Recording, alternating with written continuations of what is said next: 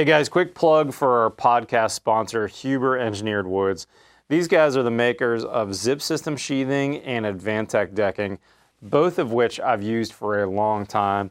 Gosh, I switched to Advantech Decking way way long before really there was the build show. I think I probably started using them about 2006 or 7 after I had an issue with with a more standard or commodity product. I've never gone back again. It's been an amazing system. Uh, and now they have things like a squeak free guarantee if you use Advantech and their glue. And then when it comes to zip system sheathing, you know, honestly, when this first came onto the market, I was a bit of a detractor. I did not think that this was a quality product that I should be using. But after seeing the testing that was done really like a mile from here at the University of Texas Construction Durability Lab, and seeing how other products that were intended to do water and air proofing on the outside of a house fared at that durability lab, I really was convinced that man, this this zip product, incredibly well thought out. All the uh, components that go along with it are engineered perfectly, and really this is a bomber bomber product. And if you watched any of the videos, I used it on my house exclusively. All of the exterior of my house was all zip system sheathing uh, and roof decking as well. So, with that being said, big thanks to Huber, uh, who makes amazing products. And let's get back to today's podcast.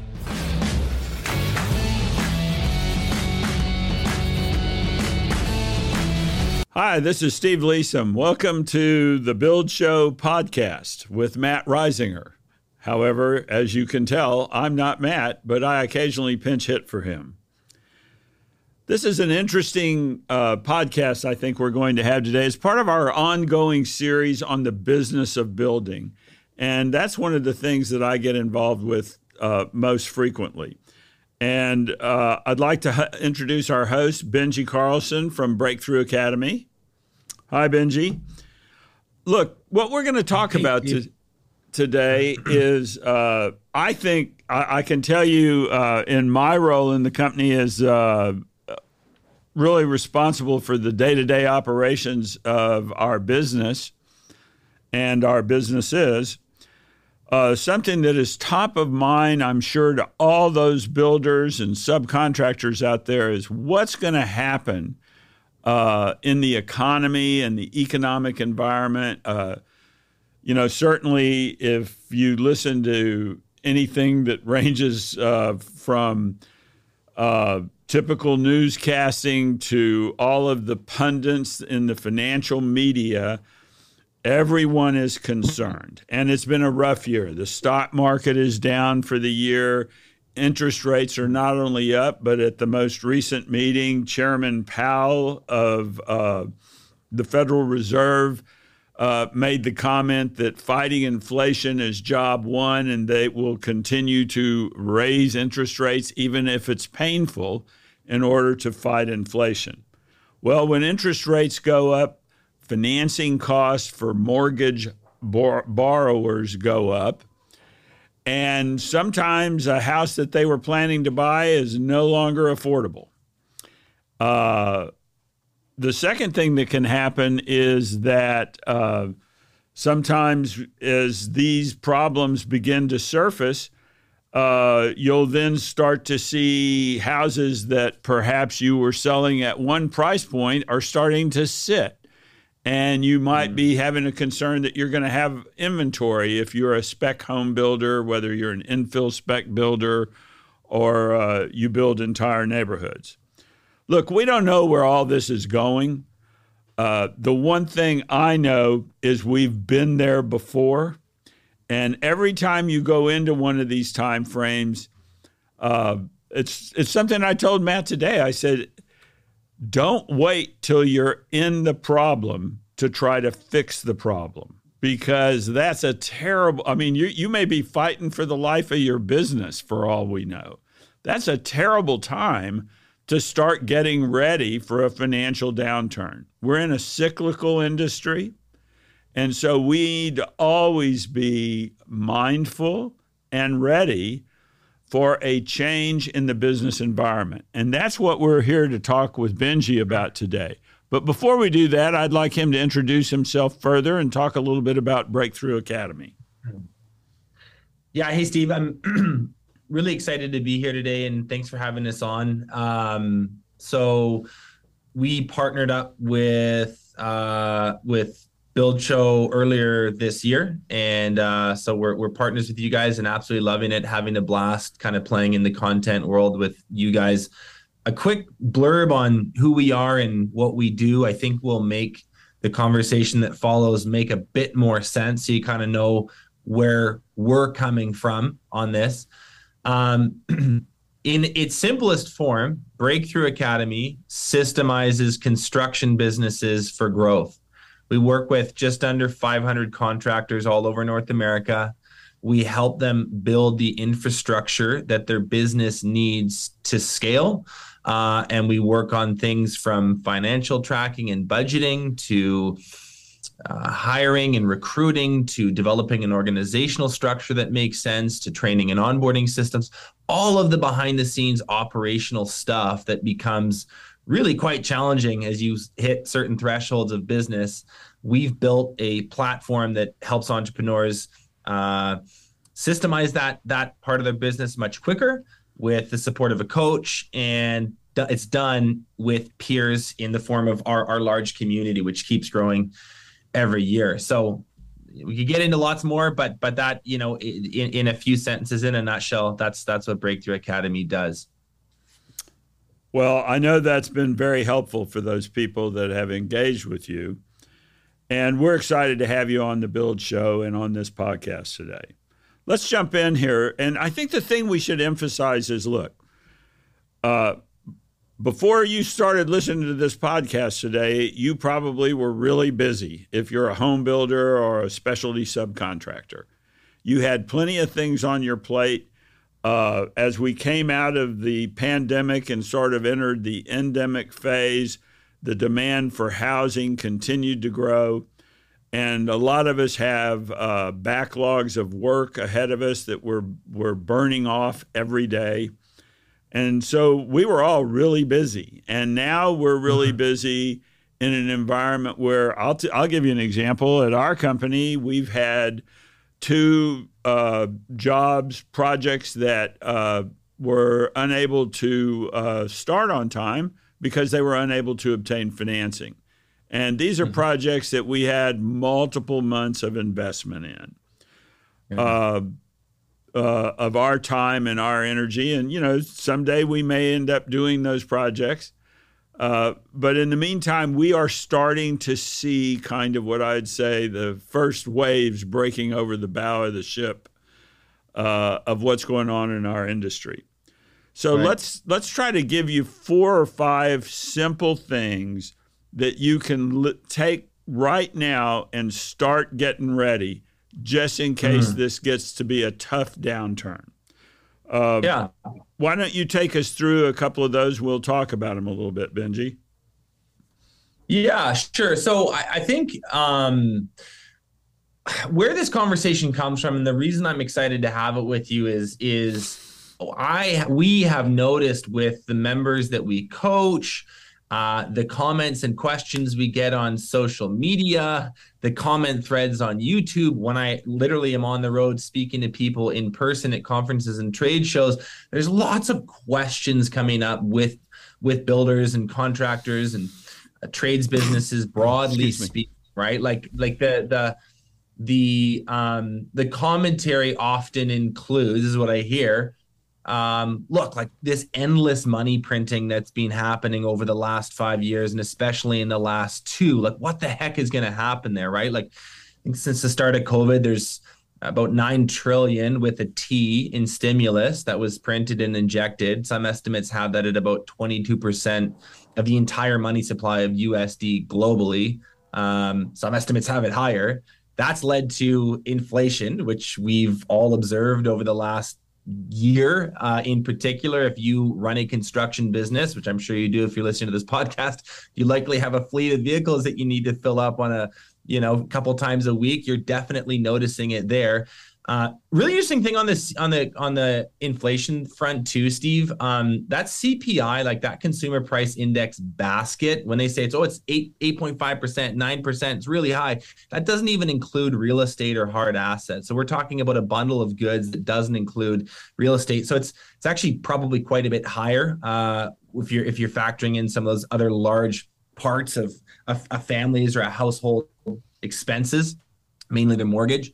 Um, and then most recently, you have sort of this this rise in interest rates, right? So January 2022, prime is at 3.25. Currently, uh, it's at 5.5, and sounds like there's going to be more coming. Um, so you look at any chart, like you said a minute ago, you look at any chart, the S&P 500, you look at real estate prices, you look at crypto, you look at whatever. If you're looking at aggregate numbers, you're going to see a lot of red right now, and that has people nervous. Now, I want to be like really clear before we dive into some practical points uh, and just say this I'm not an economist, and even the best economists in the world seem to get this wrong. No one has a crystal ball. I'm not telling you what is going to happen. I more what I want to share today, what I'm excited to pick your brain on as well, Steve, is like these are the things I think a smart business owner would be doing to prepare for the worst while hoping for the best. So we're not saying we're not making a prediction. I'm not making a forecast. I'm not saying that this will happen. I'm saying if it did happen, these are some things you could do to put your mind at ease in the meantime.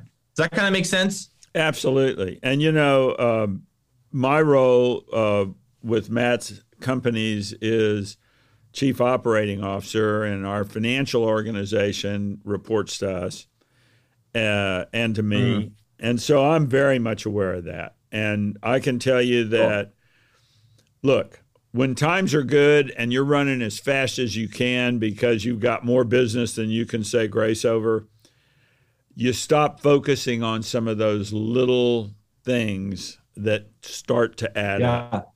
Uh, I'll tell you, when I walked in this morning, the first thing I did is I grabbed a bottle of water.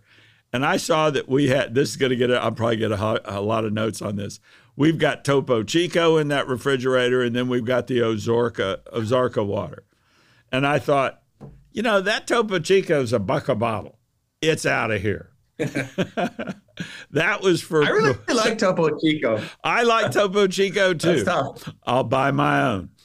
Um, but that's you know one of the first things I think we should talk about is making sure you major on the majors and not the minors. So, what is generating revenue, and what have you been doing that yeah. maybe felt like you were building for the future, or doing uh, it was somehow taking an allocation of your capital or generating more expense, but it hasn't turned out. I think it's time to clear the decks and make sure you're focused on revenue on profitable revenue generation. Yeah.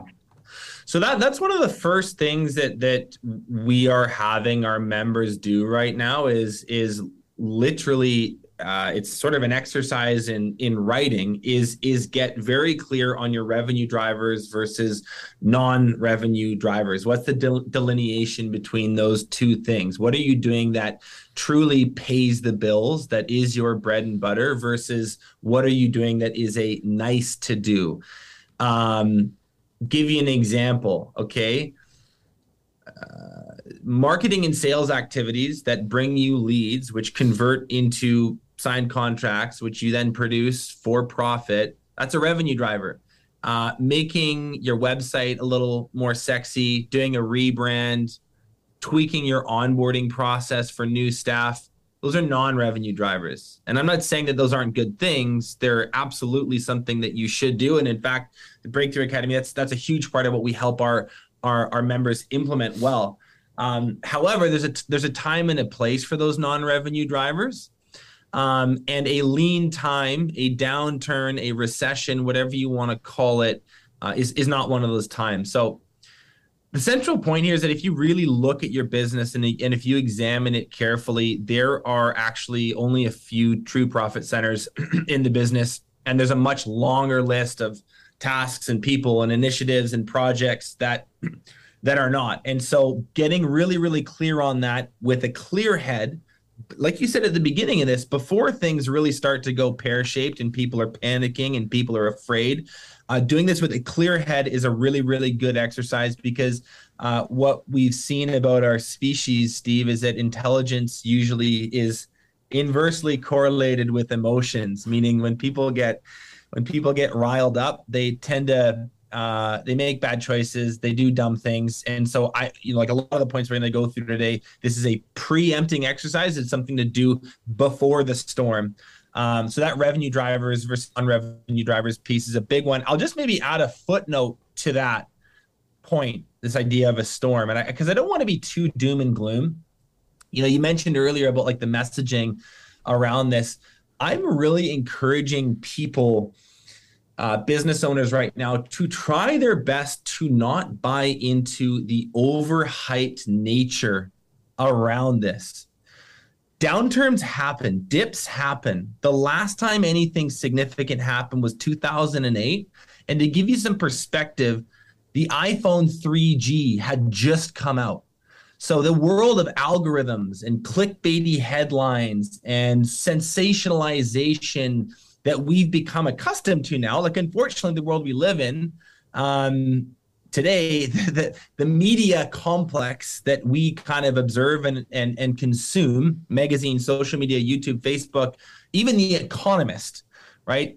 They're all incentivized to make whatever it is we're about to go through as scary as possible so that you click on the article or you watch the video so that they can advertise to you and drive revenue in their own business.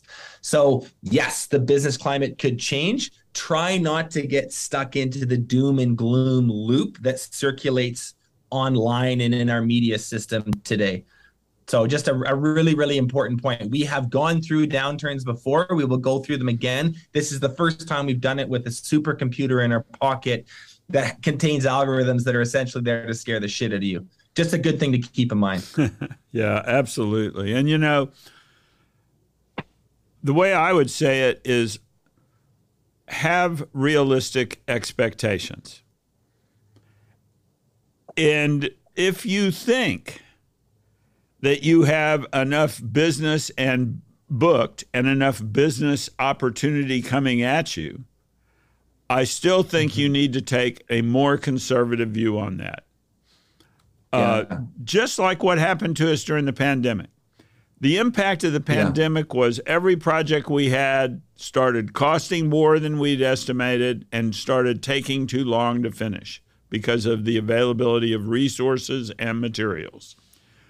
Uh, so we just we we we pr- we're, we're pretty much through that. Not it's not perfect, but we sustained a large expense hit uh, to quite frankly, our personnel and our supplies and every aspects of our business cost more today.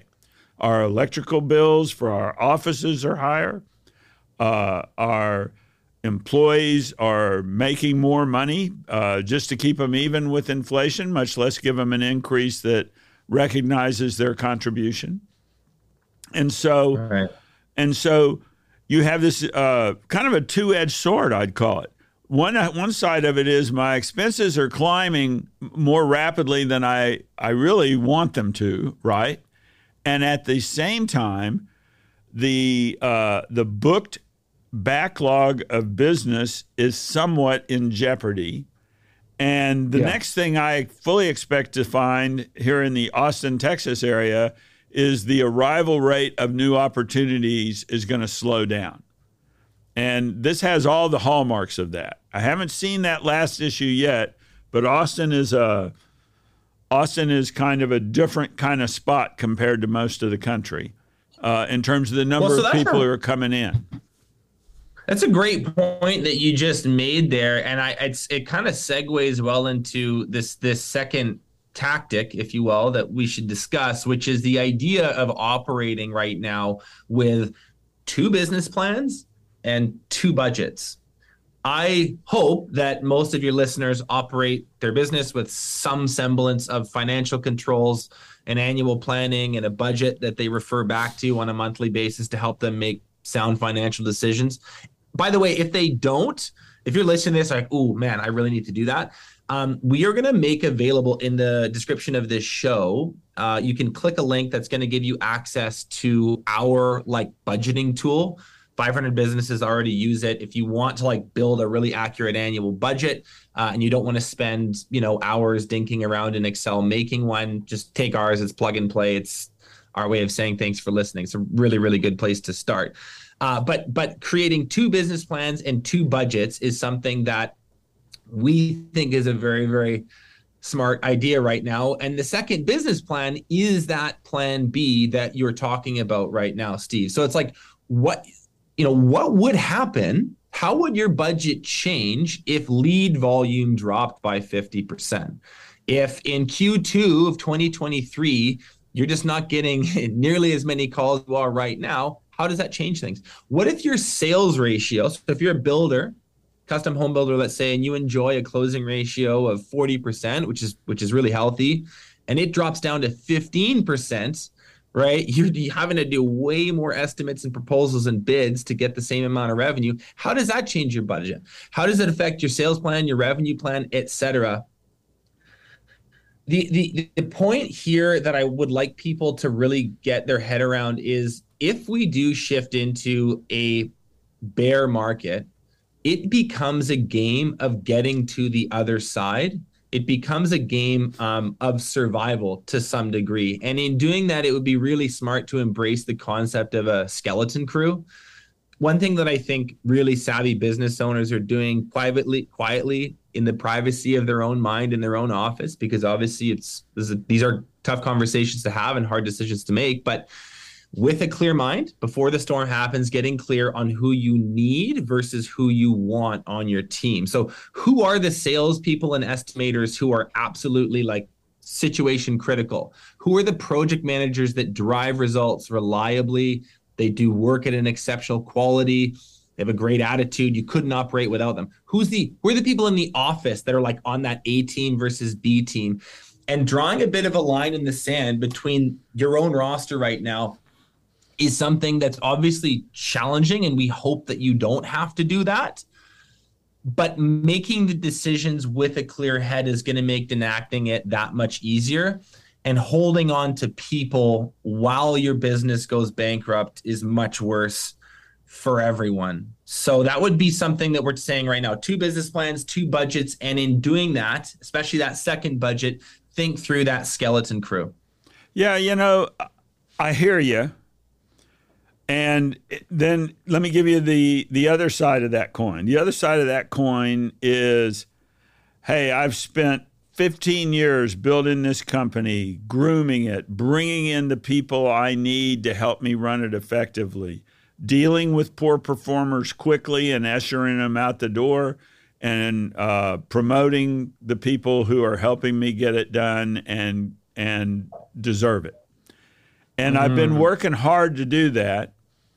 And it's really a painful thought to think that there's some people I could do without. But let me tell you, by the time you reach the point where you have to do it, uh, you want to already have it thought through. Because, look, I get it. Every person in our company is here because we asked them to join us because of our, their ability to contribute. That's the way we all are. We don't think yeah. we have people we can live without. But once again, uh, you know, we have a responsibility to uh, keep the business operating and for the people that yeah. are still here. And so it's a very challenging time, very stressful time it can be. And it's going to be stressful on all your employees. So let's add a couple of thoughts to this. Number one, uh, let me tell you a couple of things that we do. One is is we make sure our financials and our business volumes and our backlog are well understood by our entire team. Uh, and our entire team has compensation, has variable compensation, both individually oriented and company oriented, uh, associated with our financial results and the results of the projects that they're working on. This does yeah. a couple of things for us. One, it keeps us focused.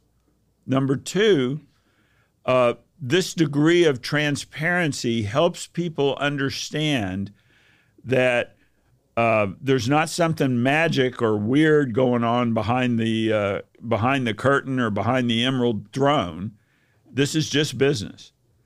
But the other thing that you have to think in terms of is is uh, I, I will tell you that across the board this year, our compensation increases to our entire team are very high. So our expenses Yeah. have gone way up. Back to our first point what's happening on the expense side?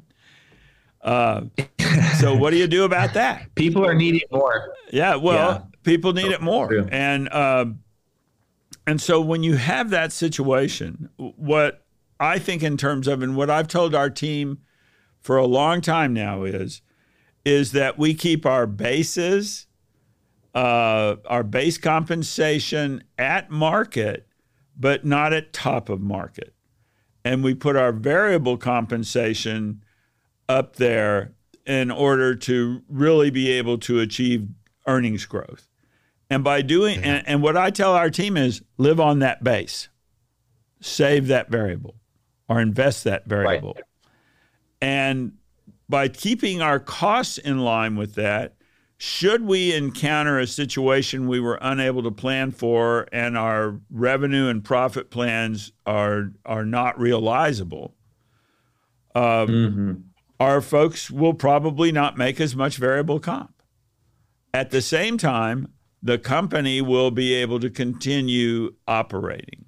And that's that's making and and so my overall message there is make the whole team part of the project here.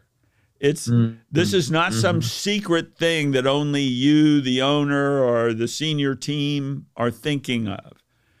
Uh, right. We've all been through these downturns. Heck, Max, Matt started this company uh, during the 2007 8 timeframe, which was a tough time. Um, Yeah. But make the whole team aware of it and make sure that they understand the strategy of, of how you manage the company.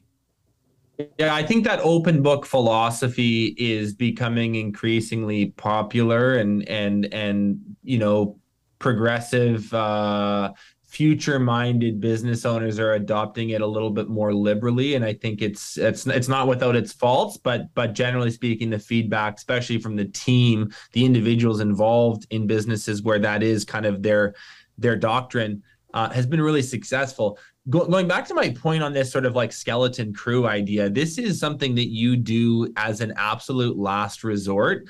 And the point is not to get excited about coming up with the list of all the people you're excited to fire. Not at all. It's just like when you have the peace of mind to maybe make some of those distinctions, it is in your best interest to to do that so that should it get to the point where you need to execute that plan, you're not wasting a bunch of time building it. It's been done already. You've you've thought through it, and you're, you're able to make tough decisions relatively quickly. So that that's all. Now with with that comes another really important point that I'd have business owners consider is there is a cost to trimming the team as well. So on the people and payroll front, right? What are the legal ramifications? of jettisoning people should you have to. Again, it's a last resort, but if it comes to that point, do you have an understanding of what it costs to do that? Every province and state is different, so I can't tell you driving around in your truck right now what the rules are where you live, but you could find out pretty quickly, right? Like talk to an HR consultant, an employment lawyer. Uh, you probably can look it up on your municipal website or your, your state website. You know, what is the jurisdiction around severance and tenure?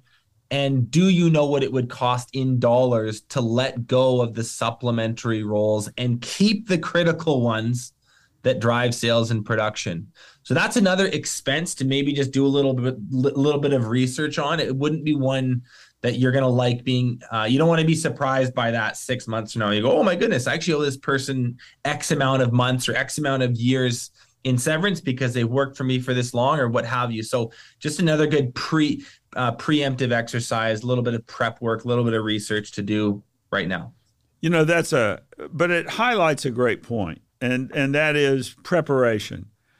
Uh, do you have an employment lawyer, and do you have his mobile phone number?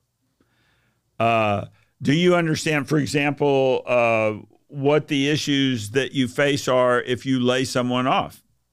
If you lay someone Yeah. off in Texas, uh, they become eligible for state sponsored unemployment insurance. Unemployment insurance is a tax that we pay as a business. Uh, no complaints there about that. I get it. But you have to understand that it's not just um, handing somebody two weeks' notice and a check. Uh, there are many issues. Right. And also remember that if you are faced with a staff reduction, uh, you got to do it right and you got to do it and you got to be fair, or else you're going to impact also the people who are still there. Uh, Mm-hmm. you know, and and quite frankly, um, do it once. Death by a thousand paper cuts, terrible. If every month we got to start by having one more empty seat at the dinner table, uh, everybody's going to be walking around thinking there's a target on their back. So so make sure you. That's why we try to keep it very open. Here's the profit plan. Yeah. Here's the impact of our current situation. Here's how we manage to this. Here's how our financials need to look. Mm-hmm. And So you uh, can justify the decisions that you make to the team. You can make the case that this is the right move for the health of the business because there's some transparency baked into the culture of your business. It's not some arbitrary opinion that you've come up with in the middle of the night. You're saying this is why X decision, as hard as it was, needed to be made. And I suspect um, that that that makes those conversations a little bit easier. Not easy, but but but probably Well, yeah, it has easier for the rest of the team Ha- that remains behind. Yeah, you had to be compassionate, and and I feel that compassion for the people uh, if you do have to let them go, and uh, Yeah. you know, and it's it's it's just really hard. It's so hard. You're going to lose a lot of sleep over this. You're going to you're thinking I'm jeopardizing the future of my business, but I'm jeopardizing the future of my business if I don't reduce my expenses. And you know, this kind of then brings us to the last point. uh, Yeah. that we want to talk about cash is king. But before we do that, let's let's do a quick summarize. First of all, we talked about running your business more efficiently. That means this is not necessarily uh, the time to put in place all the latest marketing gimmicks that you wanted to and start that new TikTok video channel that you wanted to drive new leads.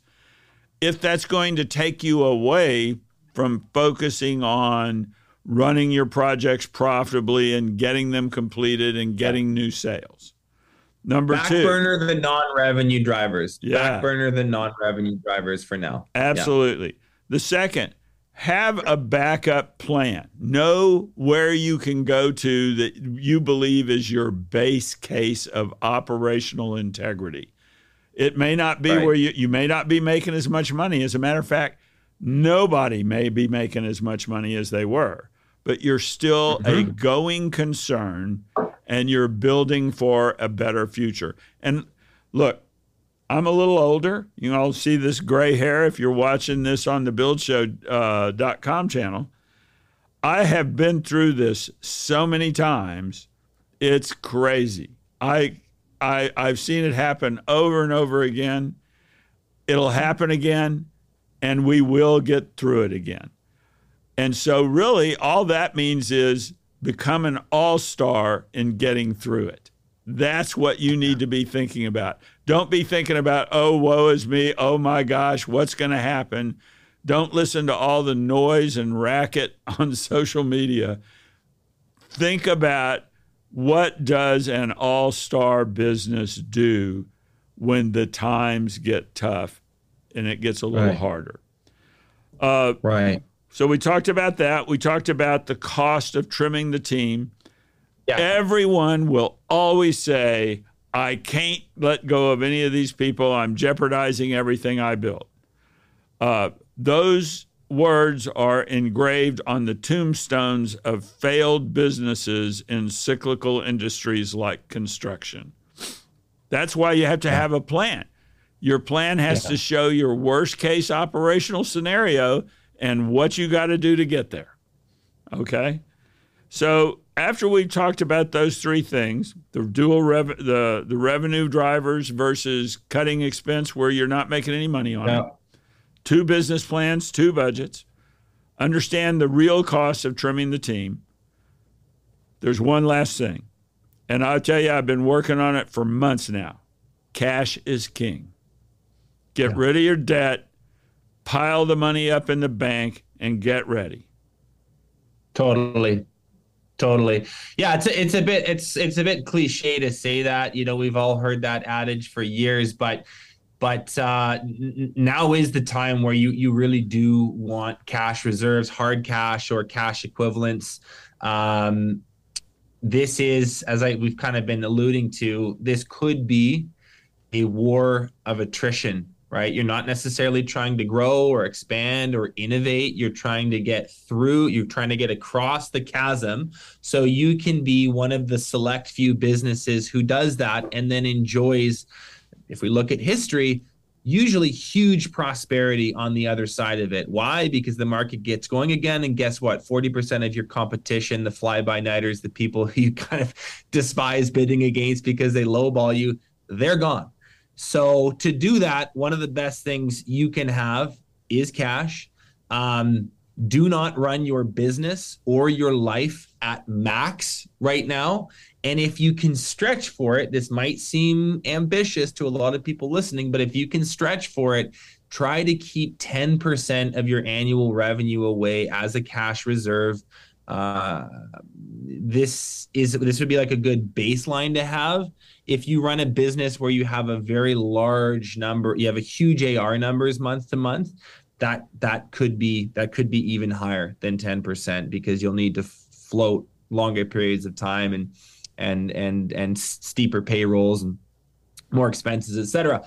So on that note, this is what I've been saying to a lot of um, a lot of members: like no shiny objects this year. Okay, do you need the new F1 F150? Probably not. Can you get by without splurging on that new boom lift that you were excited about? Do you need to buy new sprayers for your paint crew? Do you need to upgrade everything or could you batten down the hatches and wait till next year or beyond to do that do that stuff? As an entrepreneur, it's very very difficult to be disciplined on this stuff because there are no list of shiny objects that are being marketed and sold to you on any given day. And yes, you can technically justify them as a business expense, um, but are they a strategically planned for capital investment or are they just a nice to have that you pick up partway through the year because you feel like it? So, those are good questions to ask yourself right now. And I would err on the side of caution. Um, don't don't don't make those splashy fun purchases this year. Try to be disciplined because cash is king and you're going to need it. You might need it. We'll see. But, yeah you know that's a good yeah go ahead. Well no i mean the the thing to think about here is that we are there's there's a tremendous amount of debate about whether or not we're in a depression uh, right. not a depression or recession i'm sorry. Hope every, hope nobody passed out uh, but here's the deal. You are investing. By taking these steps now you're actually investing in being one of the companies that's still going to be there uh, when the recovery comes. Yeah. and that's going to be your opportunity to invest to increase the size of your team to increase the size of the footprint of the company. Uh, so if you it's kind of an orthogonal way to think about this but you're really investing in your future by surviving this kind of event right now. The companies that come out of this are the companies that will be really strong as we uh, go forward into our next growth cycle. That's a very, very good piece of advice and a good bit of perspective shifting what you just said there is really important. Look at this as an investment in your future because it absolutely is. And I, like, I guess I would maybe uh, just maybe a closing thought from me on this, going back to what we talked about earlier. try not to get stuck in the quagmire of negativity and fear around this. And I have a question I want to ask you in a second. If you look at the history on this, you look at a chart for the last hundred years, it is a mathematical certainty that you will have to navigate a market that isn't as favorable if you're planning on doing this for any period of time at all. That is guaranteed. I would also say, right, our little niche, construction, uh, trades, etc., development, etc. Uh, you know, we have a housing crisis here in North America that is so pronounced that it would take the top 100 builders in the U.S. to double their production for a decade just to catch up. So the demand for what you and your business does is there. A recession doesn't mean that the tap gets turned off and there's no business and and and and and people are in the streets overnight. It just means that is a more competitive environment. Um, and so I am actually compared to other industries, I'm somewhat bullish. I'm actually pretty optimistic about how construction and trades will fare compared to other industries. Steve, you're like you mentioned, you, you've been through this a number of times. What advice would you have for maybe a younger business owner, someone that started five years ago, has never operated through a chapter like this? They've really just kind of enjoyed a, a pretty bubbling, a pretty frothy economy since they started their business. What advice would you have for someone younger that is kind of freaked out by this right now? I'd say you better. Uh, really tighten up your ability to understand the financial position of your company and the strength of your backlog. Because here's what's going to happen. Um, and we're already seeing it. For example, in the in the uh, in the used home market, uh, so resales of homes, we've gone in Austin from 99 plus percent receiving and closing an offer higher than asking. Right. And we've already now swapped around on that. And now house after house is going for less than asking. So that's kind of the that's kind of the first early wave breaking that we see. Uh, the next thing you'll see is less deal flow. The next thing you're going to see is the people who aren't masters of their own future, meaning they're either leveraged or they don't understand their cash flow. Uh, they don't have uh, working capital of adequate need of adequate amount to meet their needs of uh, running the business profitably. If you're yeah. in that situation and you don't you, you know, I can tell you, I know exactly where we are every day. I know what this place costs for every month that we run it, and I know pretty much where I'd start cutting if I had to. Okay. Yeah. And um, that's where you've got to be because let me tell you, here's the next thing that's coming. You're going to start seeing sales opportunities but it's going to become price sensitive. And you ought to talk about that a minute, Benji. How do you help these people uh, that you just mentioned uh, understand when to drop price, when to take a lower margin job because you need the job, what the impact of that is, but how to avoid doing unprofitable work? Because if you don't know what it takes you to make a profit or at least break even, and you get into a limbo contest to see how low you can take your margin on a job just because you hadn't closed a deal, you're in yeah. big trouble. Yeah, that's that's not a dance you want to get into and I am a proponent of you there's a time and a place for maybe some careful trimming here and there when it comes to uh, you know m- maybe you have a tolerance for a low lower margin on a project or a development but that that really is a last that's one of the last resorts. I, I would um I, I would not that would not be one of the first levers i try to pull because your gross profit is just the lifeblood of the entire organization and you start to eat into that and everything becomes exceptionally difficult one thing that I would advocate though is, um, uh, you know, if, if you have uh, if if you have listeners that are you know into sales or they've done sales training or been to sales conferences, like I have, one of the things that gets talked about all the time is this idea of upselling. Well, you get them into the the fancier trim package, you get them into a better bathroom, try to upsell them on their their package for the kitchen, etc. In times like this, I'd actually encourage people to just do the opposite and embrace some level of downselling. So you are still building value into a proposal, into a quote. Uh, you are you are protecting your margin by simply not not not lowering prices, but instead changing the entire orientation of the bid you're putting together to cater to a more price sensitive uh, a more price sensitive consumer that would be one way to simultaneously meet the, the buyer where they're at where they're kind of scrimping a little bit while protecting your margins as well so your pricing is something I would one of the last levers I would pull. It's something that you can do when you absolutely need to, and if you do need to, try to downsell in such a way that your your margin is padded while meeting the needs of the consumer. Yeah, I think that's a great way to put it. Just uh, recognize that uh, you know, look, it, look at look at what product you're building. If you're building a million dollar house, including dirt, and right. uh, and and mortgage rates go up a percent, and a typical uh, home loan on a million dollar home is in your area maybe it's 800k, maybe it's 650k, whatever it is. Understand what a half to a one percent move in the mortgage market does to that monthly payment, and how many people just went from being a buyer to not being a buyer and start figuring out with your trades and your suppliers how to take a little true cost out of the job instead yes. of leading by taking your margins down. Right.